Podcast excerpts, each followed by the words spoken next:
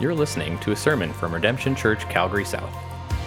We exist to glorify God through the fulfillment of the Great Commission by seeing the lost redeemed, the redeemed matured, and the matured multiplied for the glory of Jesus Christ.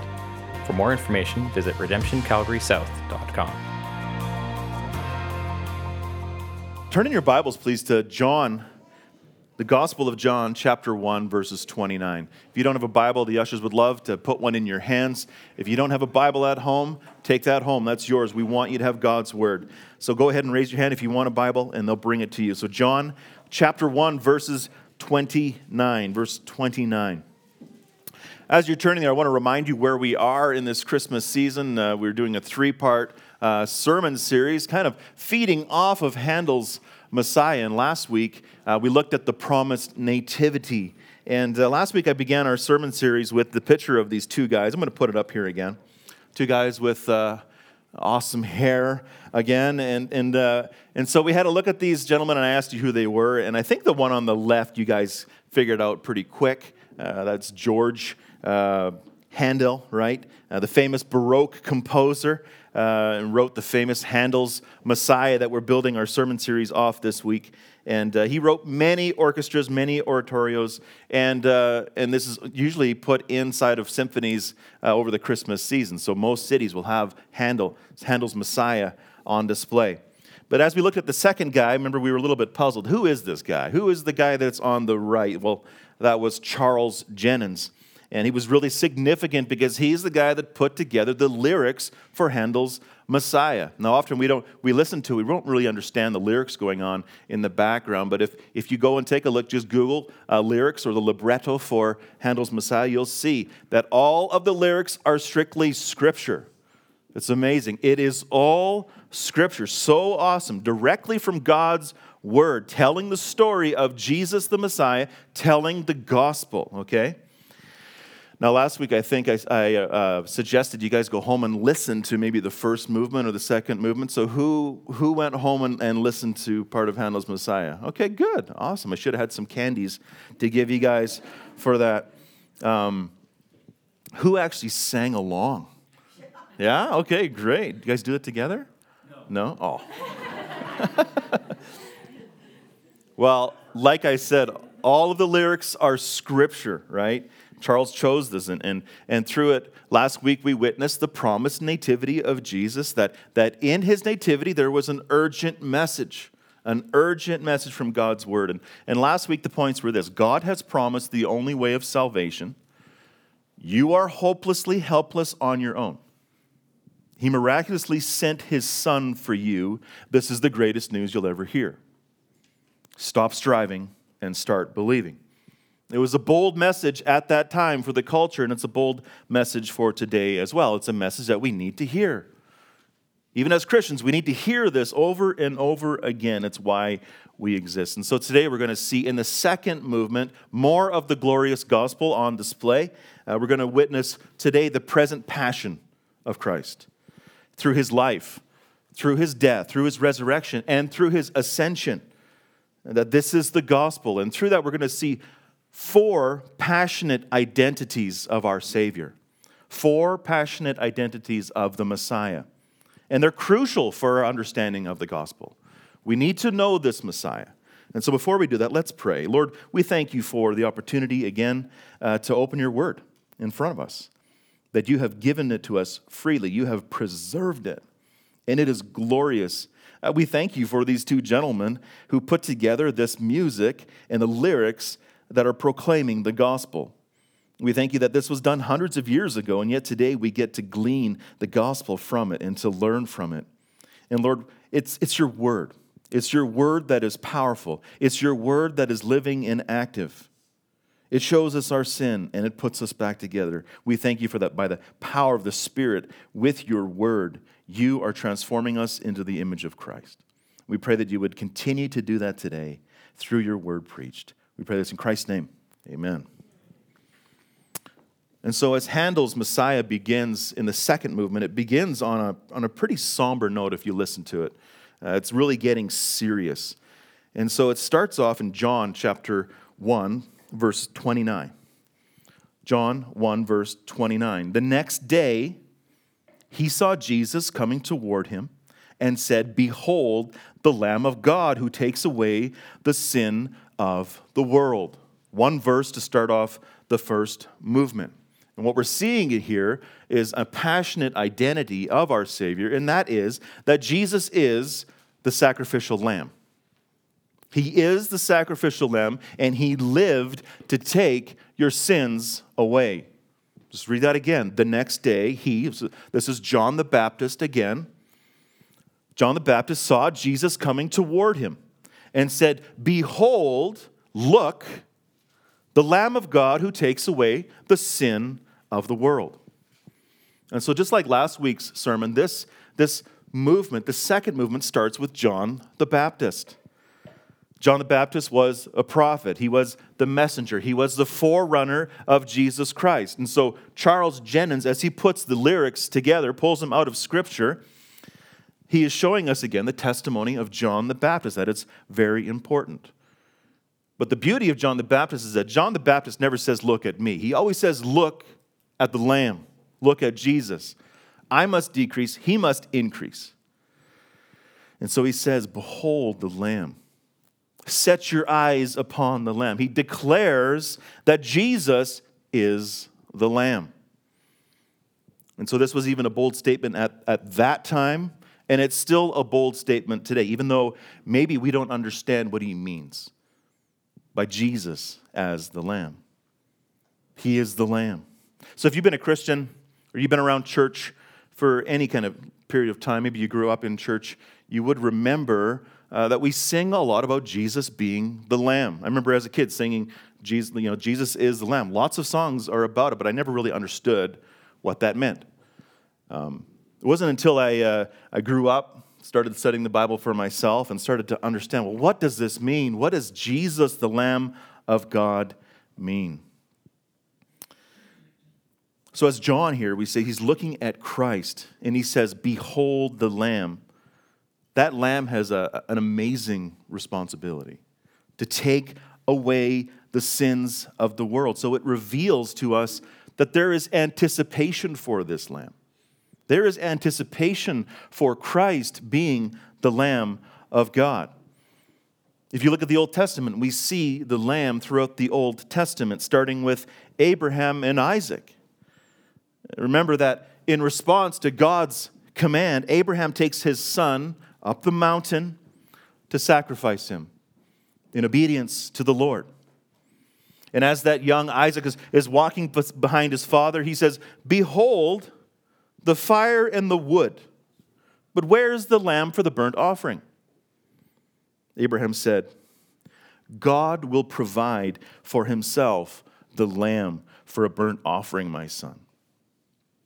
And as Abraham lays his son on the wood and he pulls out his knife to slay his son, the Lord stops him and he provides a ram in the thicket. He stops him, showing us that there is a substitute. There is a lamb, there is something to come in place of us to, to pay the price. So he's teaching all of Israel at that time that there is atonement for your sin, but that He has a better way. It's not in you, it's in a lamb. We can also remember the Israelites as they were being saved from Egypt, right? The Lord instructed them in Exodus 12, verses 5 to 7, to take a lamb without blemish, a male a year old. And then they were instructed to kill that lamb at twilight and to put its blood on the doorposts of their homes. And as the angel of the Lord was coming to destroy the firstborn, he, he saw the blood on the doorposts and passed over their homes. A lamb had to be killed as a substitute for the sons. A spotless lamb. And then this began that yearly celebration of the Passover, reminding them of God's salvation, and even more than that, even more than they knew, pointing forward to a spotless lamb to come, one who would take the place. And he is the sacrificial lamb. Jesus is the sacrificial lamb that came to take away the sins of the world. And so, in Jesus Christ, in his incarnation and in his life, the time for sacrificing lambs is over. It's done. Because he is the final sacrifice for all of mankind. A lot of foreshadowing in the Old Testament pointing to this day, pointing to his present passion. And so, as you and I prepare for Christmas, as we think about the baby in a manger, remember that this baby, this man, has been waited for. This, this lamb has been anticipated for hundreds and hundreds of years throughout the Old Testament. The whole Old Testament is pointing to this day. So his birth and then him being sacrificed. And so when you think about it, you think of these thousands of gallons of blood being spilled over generations. Only one could take the sins away of the world. All of that blood actually did nothing. What it did was point to blood that was going to be spilt in the perfect, spotless lamb. Why? Because we need to be forgiven. We need to be forgiven our sin. We have sinned against a holy God. We need to be forgiven. And this is nothing that we can do in our own efforts. We can't do anything to be forgiven in our own strength. No matter how hard we try, forgiveness cannot be bought, it cannot be purchased. Only one could purchase that, and that was the spotless lamb. 1 Peter 1 18 to 19. Knowing that you were ransomed from the futile ways inherited from your forefathers, not with perishable things such as silver or gold, but with the precious blood of Christ, like that of a lamb without blemish or spot. That's the truth. That's the truth of the lamb throughout Scripture. It is fulfilled in Jesus Christ. You move ahead to the, the end of Scripture, Revelation 5:12. Worthy is the Lamb who was slain. That is the gospel. And that's what we're celebrating at Christmas. And so when you think about Christmas, you think about giving each other gifts, right? We love to give each other gifts. We love to receive gifts. Think about the gift of the lamb. Think about this lamb wrapped in a blanket in a manger. This is the gift that Charles Jennens, in his culture, wanted the world to know. This is the gift that we need to know about today. It's the greatest gift you could even understand. And so, through Handel's Messiah, as he leads us through the scriptures, is teaching us that the world needs to be forgiven, and God has provided the way through the Lamb, Jesus Christ. And so, if you are a believer this morning, you know that Christmas is just the beginning of the story, right? This baby, he came to live as the spotless lamb. He wasn't just born as the spotless lamb. His life was spotless, was pure, was sinless, the life that we couldn't live. You know, as, uh, as parents, when, when you have your children, when you have your babies, and you, you love to, to unwrap them, and they are so precious, they're so miraculous to us, right? When you first see them, uh, we take them out of the blanket and we count their little squishy fingers and, and toes, right? But sometimes our Christmas story stops there with Jesus. It stops with a manger, right? But the story is so much more. John MacArthur says in his book, God with Us, he says, Here's a side to the Christmas story that isn't often told. Those soft little hands, fashioned by the Holy Spirit in Mary's womb, were made so that nails might be driven through them. Those baby feet, pink and unable to walk, would one day walk up a dusty hill to be nailed to a cross. That sweet infant's head with sparkling eyes and eager mouth was formed so that someday men might force a crown of thorns onto it. That tender body, warm and soft, wrapped in swaddling clothes, would one day be ripped open by a spear. Jesus was born to die. And that was God's plan. That's the only plan. God sent himself as the perfect lamb to be a sacrifice for you. It's the greatest gift you could ever receive. So Jesus is this sacrificial lamb. He lived to take your sins away. What a passionate identity. And so, with that truth established for the listeners uh, of Handel's Messiah, Charles Jennens then takes us uh, to one of the most profound pieces of scripture in the Bible. You can start turning there to Isaiah chapter 53. Middle of the Bible, you'll find it there. If you find the Psalms, it's very close.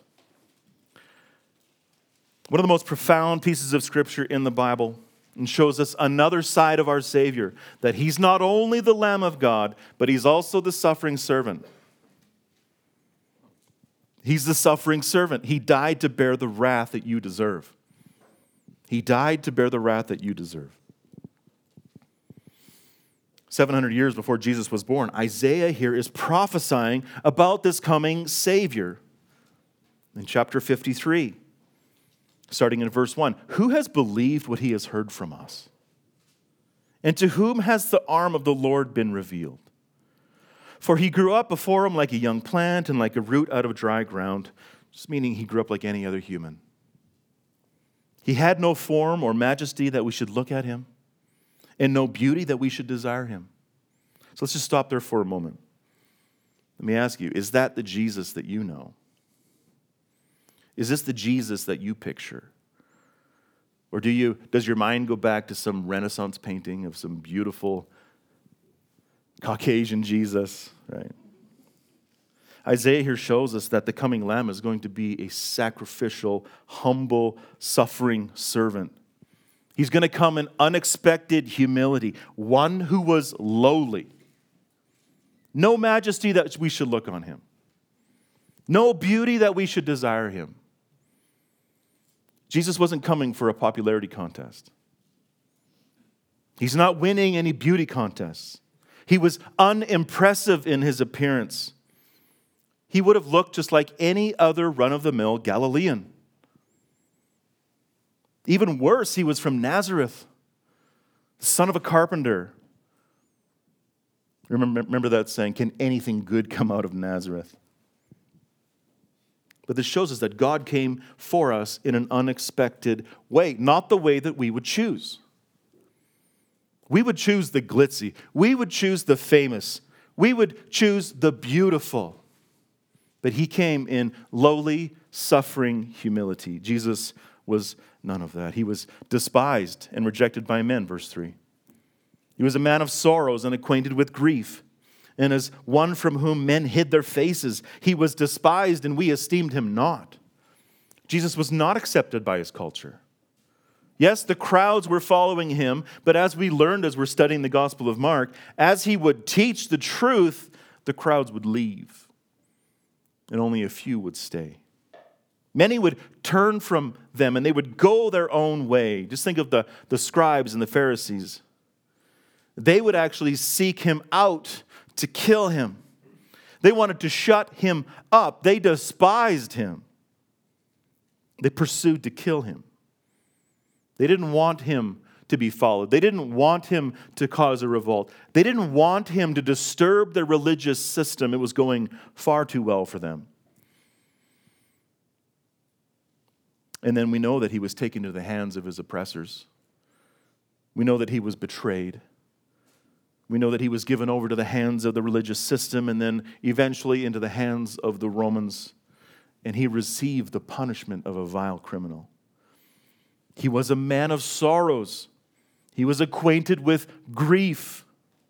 The world, by and large, hated him. They hate him today.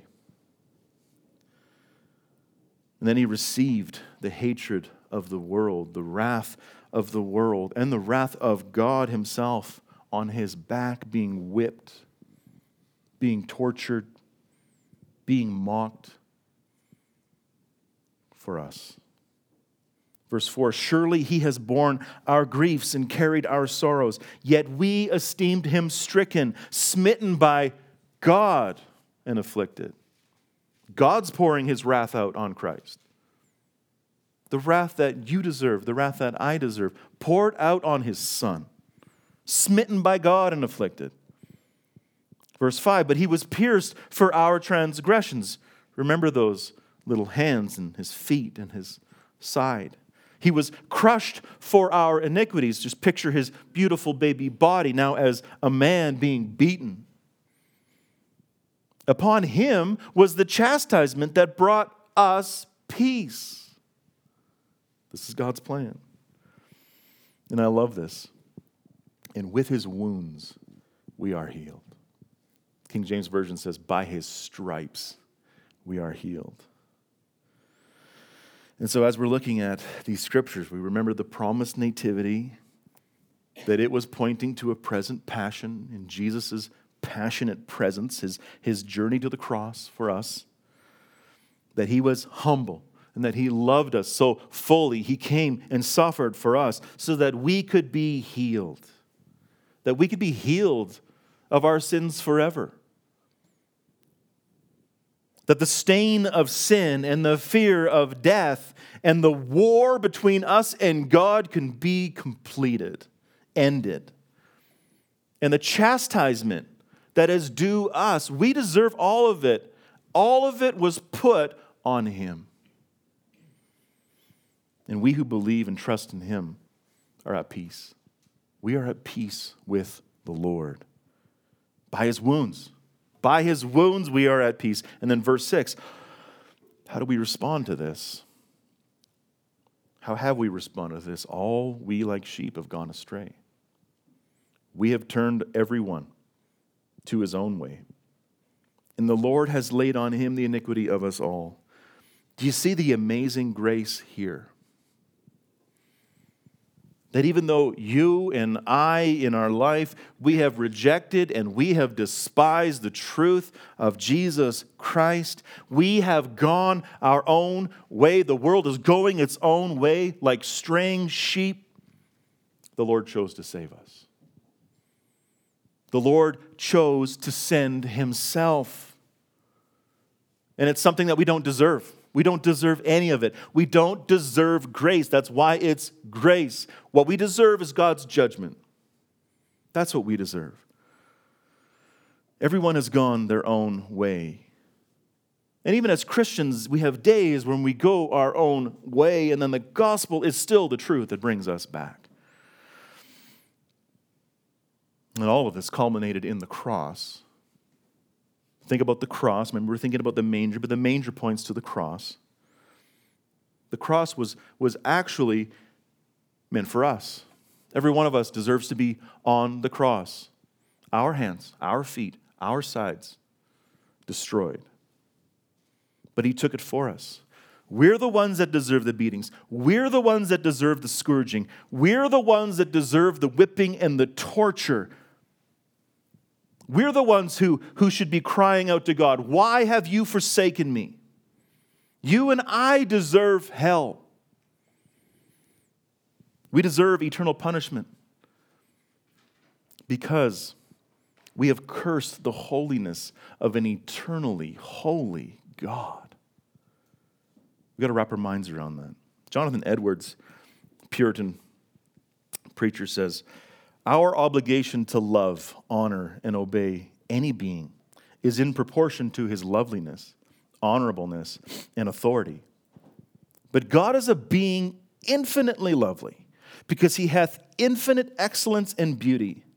So that sin against God, being a violation of infinite obligations, must be a crime infinitely heinous and so deserving infinite punishment. The world hates that truth. And we have a hard time understanding that as well, but it is the truth that He is infinitely holy, therefore, He requires infinite judgment. But here, as we see Isaiah prophesying some 700 years before Christ about this humble one who is to come, the one who came at the perfect time, when we think about that, you need to also picture yourself that before Christ, you are standing on the edge of hell. Jonathan Edwards used to have a sermon, it was called Sinners in the Hands of an Angry God. But the grace is, is that he took our hell for us. He received the wrath of God for us. Jesus himself was killed for us. He was killed. His body gave up, and he truly died. He really died. This is not a story. Isaiah 53 8. By oppression and judgment he was taken away.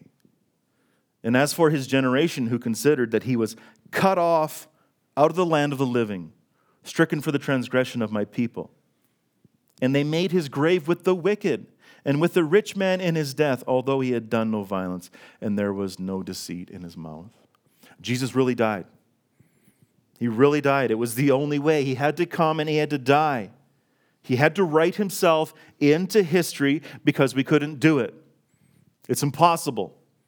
A spotless lamb had to come. Salvation comes through him alone. Just like the old hymn, and can it be? Could, could my zeal no respite know? Could my tears forever flow? All for sin could not atone. Thou must save, and thou alone. Jesus alone saves. And so, do you believe this truth? Do you believe that you, before Christ, deserve hell? Do you believe that by the grace and the love of God, Christ humbly died in your place? If you are an unbeliever here this morning, this message is, is so important for you today. This is a hard truth, but it's a good truth. The truth is that we're calling you, according to Scripture, to turn away from your sin and to trust this spotless Lamb.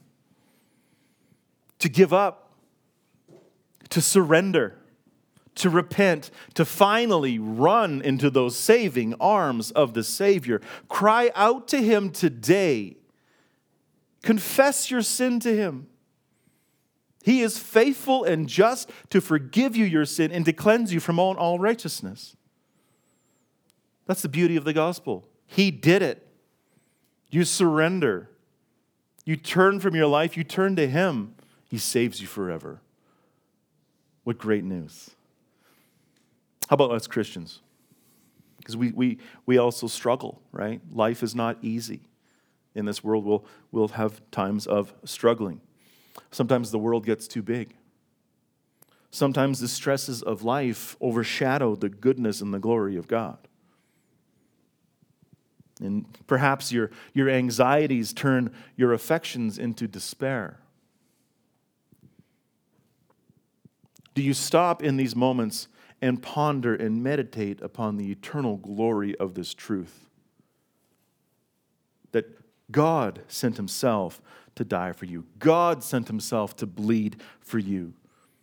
Friends, darkness cannot live in light of this truth. Run to the gospel when you feel like that. Counsel your heart with the words of God and his gospel because you have everything in him.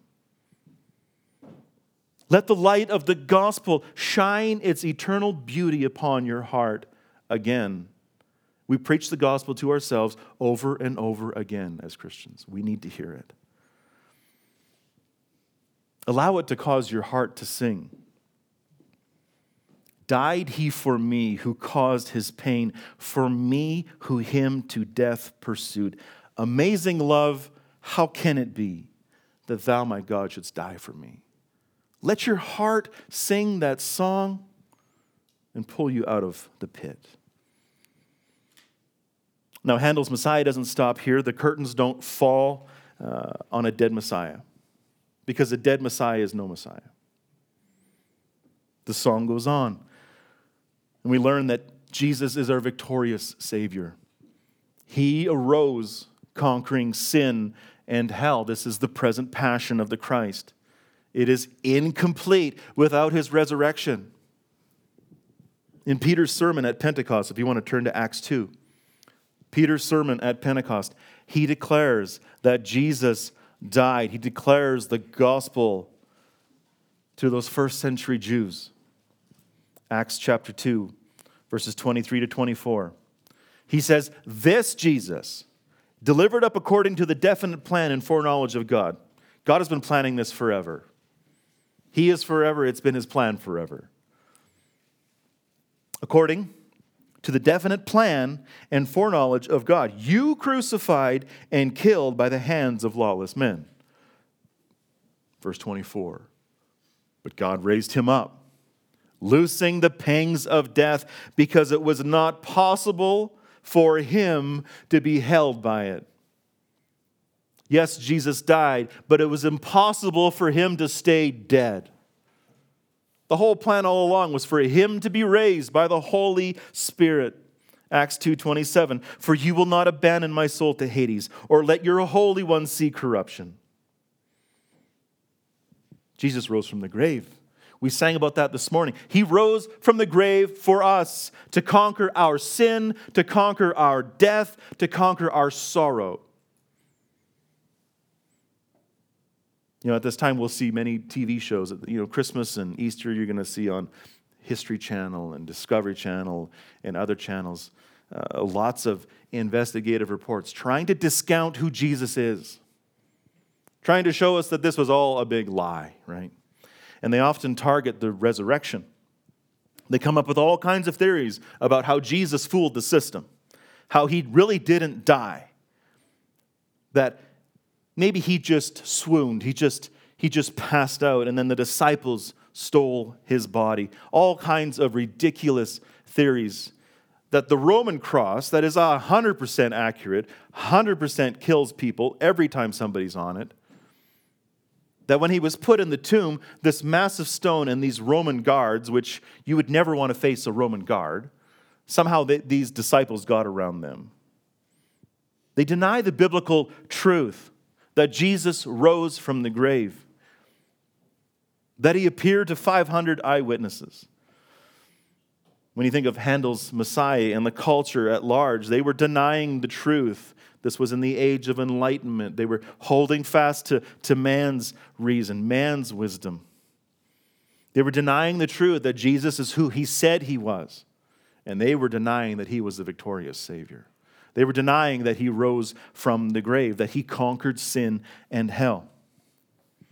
Now you may be thinking to yourself, why are we talking about the resurrection at Christmas? Isn't that Easter? Isn't that like a few months from now?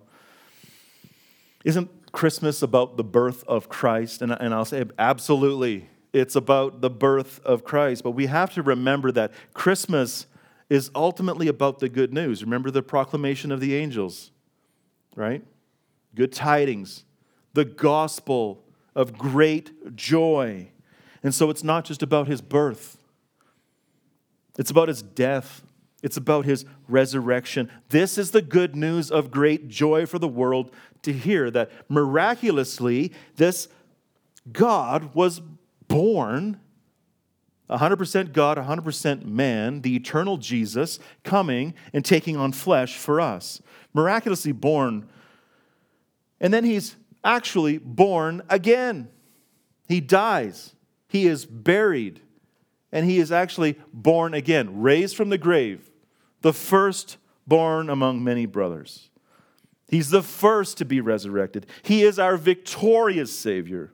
We have freedom. We are free from the bondage of our sin and slavery to death because He rose from the grave.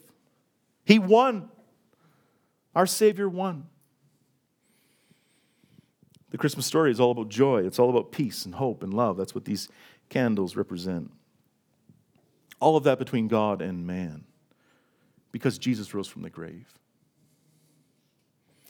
1 Corinthians 15, 12 to 19. If Christ has not been raised, your faith is futile and you are still in your sin. It is so essential for us to understand that Jesus rose from the grave. The resurrection means everything. And that was our, our message last Easter. The resurrection means everything. And so Christmas has everything to do with the resurrection as well. Christmas also has everything to do with Christ's ascension. Handel's Messiah closes the second movement by calling us to worship this King of glory. The Messiah is the King of glory. King, he's the King of glory. He ascended to be worshiped forever. Psalm 24, verses 7 to 10 Lift up your head, O gates, and be lifted up, O ancient doors, that the King of glory may come in. Who is this King of glory? The Lord, strong and mighty, the Lord, mighty in battle. Lift up your heads, O gates, and lift them up, O ancient doors, that the King of glory may come in. Who is this King of glory? The Lord of hosts. He is the King of glory. And so the psalm is speaking of the temple of David and the procession of the ark of the covenant, the very presence of God coming into the temple, calling this call and response. Who is this King of glory? It's God, it's the Lord coming into his temple. The people declare it over and over again that the, the one coming into the temple, the one coming into the gates of the city, is the King of glory. And as we think about Jesus resurrecting from the grave, and after he spends 40 days with his disciples, after he appears to 500 eyewitnesses, it was time for him to complete his earthly mission. It was time for him to return to heaven and send the Spirit. It was time for him to rule and to reign at the right hand of the Father because he's the King of glory. And so, as the psalm calls these people to lift their heads, it's calling you and me to lift our heads to heaven and to worship the King of glory. He is the King of heaven. He rules over creation, and He is the head of the church. He is preeminent. I mean, that reminds us of our Colossians series. He is first, He is supreme, He is best. Supreme over all things. Ephesians 4:10 he who descended, so he who came down, is the one who also ascended far above all the heavens, that he might fill all things. So let me ask you this morning who is this King of glory? Who is this King of glory to you? Is he really supreme? Is he really preeminent? Is he really first? Colossians 3 1 to 2. If then you have been raised with Christ, seek the things that are above, where Christ is. That's what we seek. We seek Him, His presence. Set your minds on things above, where He is. He's seated at the right hand of God. Set your mind on the things that are above, not on the things of this earth. So, friends, are you looking to Him? Are you looking to Him? Are you trusting in Him? Are you submitting your life in obedience to your ascended King? Who is this King of glory to you? Does He have real authority over you? Or do you treat Him merely as a friend? Well, He's definitely our friend, He's the friend of sinners. But He's not just our friend. He is our King. He is our King. He is our Lord. He is more than just a Savior, He is our ultimate authority. He is our authority. A.W. Pink said, Thousands are deceived into supposing that they have accepted Christ as their personal Savior, who have not first received Him as their Lord. The Son of God did not come here to save people in their sin but from their sins, Matthew 121. To he saved from sins is to be saved from ignoring and despising the authority of God. It is to abandon the course of self will and self pleasing. It is to forsake our way. It is to surrender to God's authority, to yield to his dominion, to give ourselves over to be ruled by him.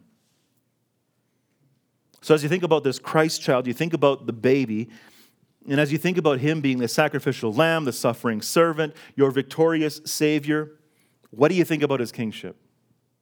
What do you think about his authority? Does he have authority? Do you submit willingly to his authority and his rule? Do you obey his commands? Just think about your last week or your last month. Think about what Christ has commanded you to do through his word. Have you obeyed him and followed him in light of who he is, or have you rejected him? Or have you said, I'm, I'm going to go my own way? Thy will be done, thy kingdom come, on earth as it is in heaven. Friends, he is the king and he will be worshiped forever. He will be worshiped forever. Every knee shall bow, every tongue confess that Jesus Christ is Lord. Are you bowing the knee down? Are you bending your knee now? Are you worshiping Him in obedience and faith today? Who is this King of glory? Friends, we have been made for this. We have been created and designed to be worshipers of the Lord forever. That's who you are. That's what you were created for. That's what we were originally created for to have our eyes set on our Lord and Savior and to worship Him forever. And so, are you worshiping the King of glory right now? It's not just singing, it's in your life. Are you obeying His commands? Friends, sadly, many people uh, make Jesus a get out of hell free card, and yet they reject Him as Lord. I lived this way for far too long in my teenage years and into my young adulthood, loving Jesus as a Savior, but yet wanting to hold on to my sin. You have to be all in. You have to be fully committed. There is no fence sitting in the kingdom of God. You can't serve two masters. You will either hate one and love the other, or you will be devoted to one and despise the other. Jesus is both Lord and Savior. It's like a coin, it's, it's on both sides all at once. You can't have one without the other. He is the King of glory, He has ultimate authority. And so, as Charles Jennens and, and, and Handel are finishing this second movement of, of this musical piece, we see the Messiah on display again. We see the glorious gospel on display again. That they saw the truth of an ascended King of glory. And as they wrote this music, this was the climax of the piece. This was the high point, the mountaintop musical moment of Handel's Messiah. And so at the end of this movement, they turn to the voices of the angels in Revelation, Revelation 19:6 and 11:15. Revelation 19:6. Then I heard what seemed to be the voice of a great multitude like the roar of many waters and like the sound of mighty peals of thunder, crying out, Hallelujah, for the Lord our God, the Almighty, reigns. Then the seventh angel blew his trumpet, and there was loud voices in heaven saying, The kingdom of the world has become the kingdom of our Lord and of his Christ, and he shall reign forever and ever.